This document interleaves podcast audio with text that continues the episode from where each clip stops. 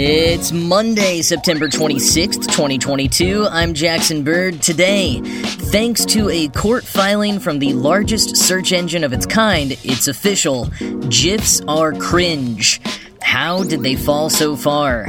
Plus, the Colorado River is drying up, and part of the reason has to do with politicians ignoring the science 100 years ago. Here's some cool stuff for your ride home. This morning, I was responding to an email for the experimental theater company that I'm a part of. Given that we are an experimental theater company, you can imagine email etiquette is a bit more informal and creative. So when I wanted to express my hype in response to a certain Halloween proposal, I went over to giphy.com, typed in Halloween, and quickly located one of my favorite trusty GIFs, the one of a news anchor dancing in a black unitard with a pumpkin mask on. I did a segment on the history of that GIF a while back. I'll try to dig it up and put a link in the show notes. Now, once upon a time, I would have pulled this GIF, and yes, I say GIF, not GIF, sorry. But once upon a time, I would have pulled this GIF from the hundreds of meticulously tagged and organized GIFs that I kept on my hard drive. But as GIFs at once became easier to search for online and less popular in their usage, I stopped downloading and storing them and started just doing a quick search for what I wanted instead. GIFs have now become unpopular enough that I actually hesitated before including one in my email this morning. You know, it's not just that they're a little less popular than they used to be, they've become a marker of being a cringe older internet user. At least two people on this particular email thread were younger than me, one of them significantly so, so I worried about their reaction. Would I be made fun of mercilessly for replying with a GIF? I decided I didn't care, dragged the dancing pumpkinhead image into my email window, and hit send. A few hours later, no one has replied. But I did stumble on a piece in The Guardian about how Giphy, the site I used to find that Halloween GIF this morning, is arguing to the United Kingdom's Competition and Markets Authority that Meta should be allowed to buy their company for $400 million because GIFs have become so cringe that literally only Meta would buy them.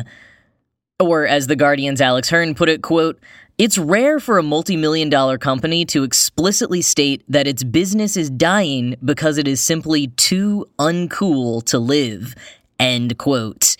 Now, while Giphy's entire case does seem to hinge on how uncool GIFs have become, and weirdly all the ways they basically shot themselves in the foot by starting the company at all, the reason they're using that angle as the reasoning for why Meta should be allowed to buy them indeed that Meta is the only company that could is not, as I interpreted it, because Meta is also unbearably cringe.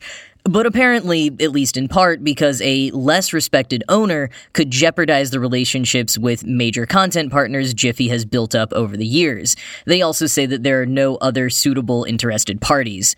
Moreover, their main argument seems to be that the entire GIF sector is in such decline that a big corporation like Meta scooping up Giphy, itself in such decline, will in no way lessen competition in the UK. Basically, the competition is over because no one wants to use GIFs anymore, anyways.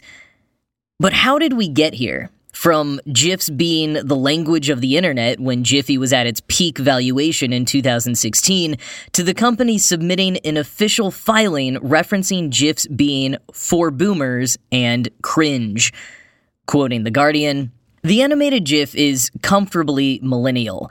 Invented in 1989, it predates not only smartphones and social media, but even the World Wide Web. It exploded in popularity alongside the rise of the web as the easiest way to add motion to a page, but it slowly lost ground to other ways of showing pictures that required less of the limited bandwidth of the time. Its revival came at the turn of the 2010s, alongside the growth of the social network Tumblr. Although GIFs were never intended to be a replacement for video, faster internet connections meant they were again the easiest way to share short clips. Too short to have meaning on their own, but perfect for adding context and color to posts in the form of the reaction GIF popularized by Tumblr blogs such as What Should We Call Me, which curated a perfect selection of responses to any situation, reaction GIFs quickly became synonymous with the format itself. Why reply to a post with OMG when you can post a quick clip of Donald Glover from the sitcom community walking into a burning room carrying a stack of pizzas?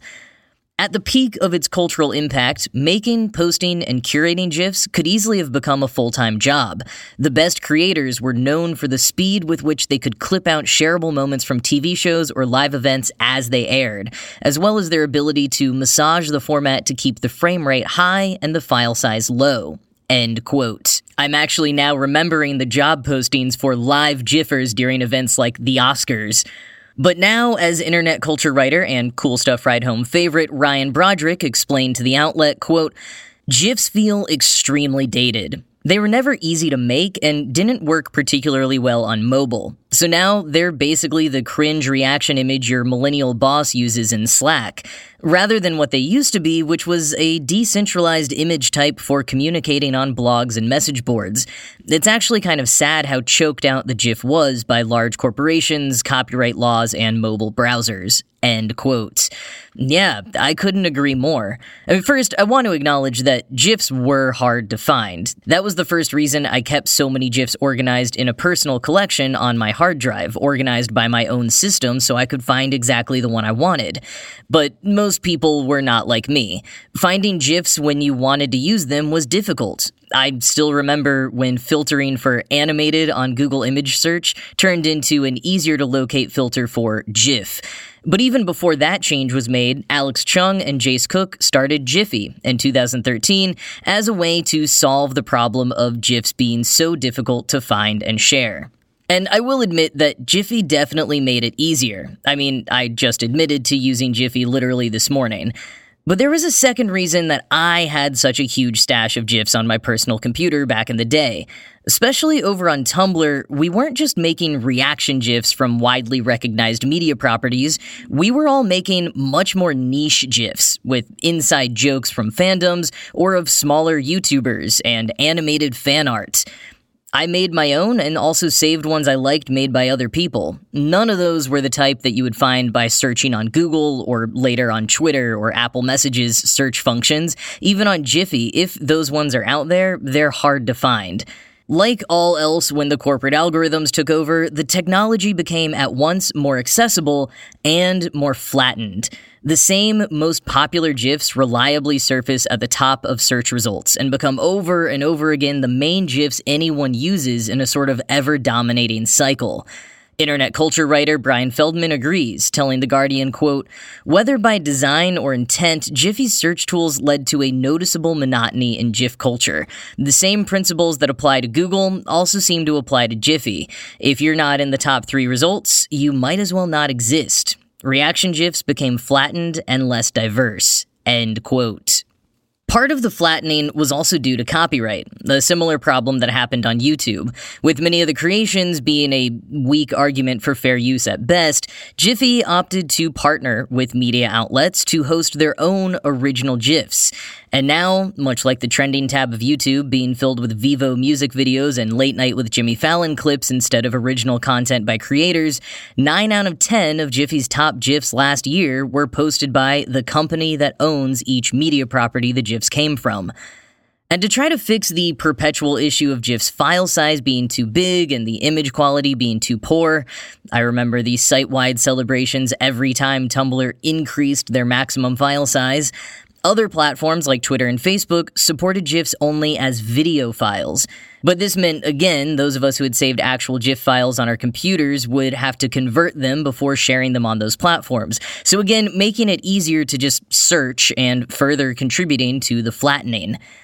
And maybe if this big flattening hadn't happened, GIFs might have had a longer life, or at least not be seen as so cringe as they are. Because for every Gen Zer I see cringing at an overdone reaction GIF, I see several more enjoying the elegantly produced GIF sets that still live on Tumblr, reproducing entire scenes from recent episodes of television in looping silence, or admiring a slight dash of movement in otherwise still art.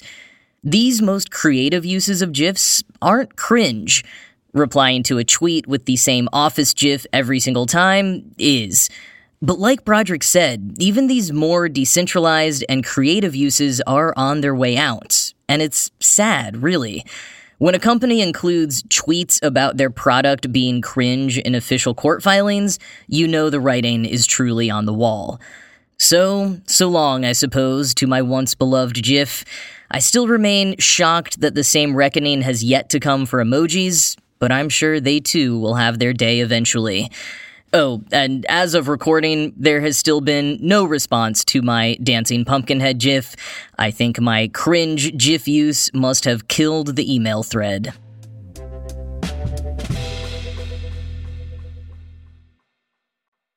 Especially if you live in the western United States, you are well aware that the Colorado River is drying up, and has been for some time. Quoting ProPublica, the western United States is famously in the grips of the worst mega drought in a millennium. The Colorado River, which supplies water to more than 40 million Americans and supports food production for the rest of the country, is in imminent peril. The levels in the nation's largest freshwater reservoir, Lake Mead, have dropped to around 25% of capacity.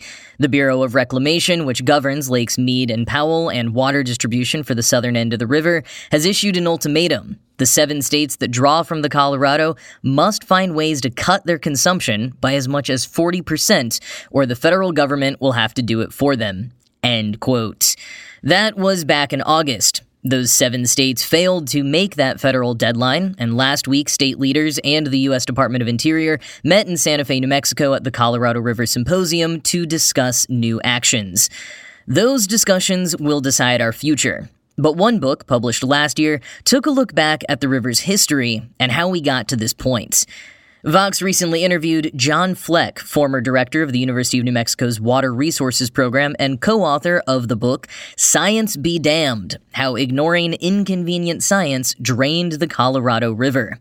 According to Fleck and his co author Eric Kuhn, our present crisis is largely due to bad math and the willful ignoring of scientific findings a hundred years ago. Fleck told Vox, quote, in the early 20th century, the U.S. Geological Survey sent out this guy named Eugene Clyde LaRue to try and measure the Colorado River. LaRue started to see that beyond the time horizon that we'd been measuring the river so far, a couple of recent decades, there were some really big droughts. He concluded in a 1916 report that the river is subject to big droughts on timescales of 10 to 20 to 50 to 100 years. It doesn't just stay wet. The negotiators of the Colorado River Compact, the foundational document for figuring out how to divide up the river and decide who gets what, needed this information. They needed science, but they came together to figure this out without LaRue. They sidelined him. They ignored his science that said there'd been big droughts. Instead, the negotiators looked at a much more recent period of time that had been extraordinarily and unusually wet. They said the river's got plenty of water to build all these farms and to build all these cities. They just ignored the science because it was inconvenient. End quote. The science was inconvenient because the Colorado River Compact was a political deal, divvying up water usage between Arizona, California, Colorado, Nevada, New Mexico, Utah, and Wyoming, as well as agreements with various tribes and part of Mexico. So, if there was more water calculated to go around, it was easier to make political deals, promising different states there would be plenty of water for whatever it was they particularly cared about, never mind that that water might not actually exist. The 1922 compact ended up claiming that the Colorado River was capable of providing roughly 20 million acre feet per year. An acre foot is how much water is needed to fill an acre with one foot of water. LaRue, by contrast, had estimated the true annual flow to be about 15 million acre feet. Now, due both to better surveying technology and the effects of the climate crisis, we now know the number is actually about 12 million acre feet, or 8 million less than what the compact attests. As Fleck and Kuhn summed it up in their book, quote, they had conjured up a larger Colorado River than nature could actually provide. The 21st century's problems on the river are the inevitable result of critical decisions made by water managers and politicians who ignored the science available at the time. End quote. It's a tale as old as time. And while people do now acknowledge the correct numbers, Fleck says it became especially evident during the droughts of the 1930s and 1950s, the compact itself hasn't been updated and is still the primary agreement upon which management of the Colorado River is based, according to Vox.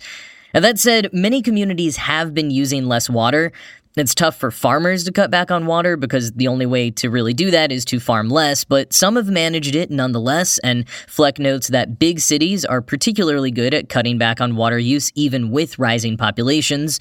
The upper part of the Colorado River Basin, he says, is entitled to 7.5 million acre feet a year, but since the late 80s has been pretty stable at just 4 million. Meanwhile, the lower Colorado River Basin's water use peaked in 2002. Unfortunately, all of that is still not enough. The Bureau of Reclamation has asked those seven states in the compact to cut an additional 2 to 4 million acre feet per year, which Fleck explains is one sixth to one third of the average annual flow of the river. He told Vox, quote, There's going to be a really big disruption, and it's going to happen one of two ways. Districts and states could figure out now how to come up with those 2 to 4 million acre feet voluntarily, working from the bottom up, or the disruption is going to come within a year, or two or three, when the reservoirs are just freaking empty. Those are the two options. The lovely third option is we have a few years of monstrous snowpack. Melting snow in the spring feeds the river, and I'm not beyond hoping for that third option. End quote. The Lake Powell and Lake Mead reservoirs are the two largest in the nation. They have the capacity to store five times the river's annual flow. And two decades ago, they were full. Right now, they sit at about a third full. This is mostly due to a combination of not reducing our water use enough and 23 straight years of drought in the West, made worse by the climate crisis. Among the many reasons to be concerned, whether you live in the West or not, is that the farms all that water is going to supplies almost all of the country's winter vegetables. There will be tons of consequences if we can't figure out a new plan based on factual data this time and stick to it. But Fleck reminds us of one population we've particularly failed with this century old compact, quoting again. The most important set of users is tribal communities who were promised water by the nation when we were busy stealing their land. We haven't given it to them yet. Even the language I use is problematic. It's not about giving them water that's ours, but acknowledging that this water was theirs to begin with.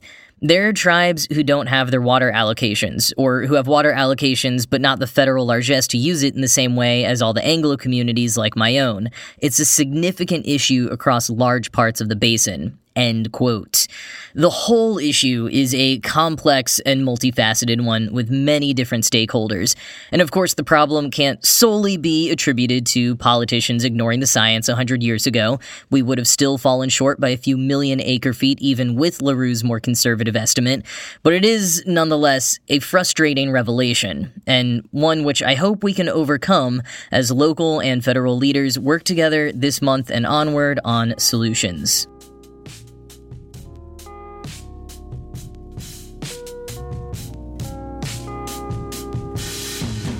Well, don't forget, if you are listening to this shortly after it goes live, that tonight is the night.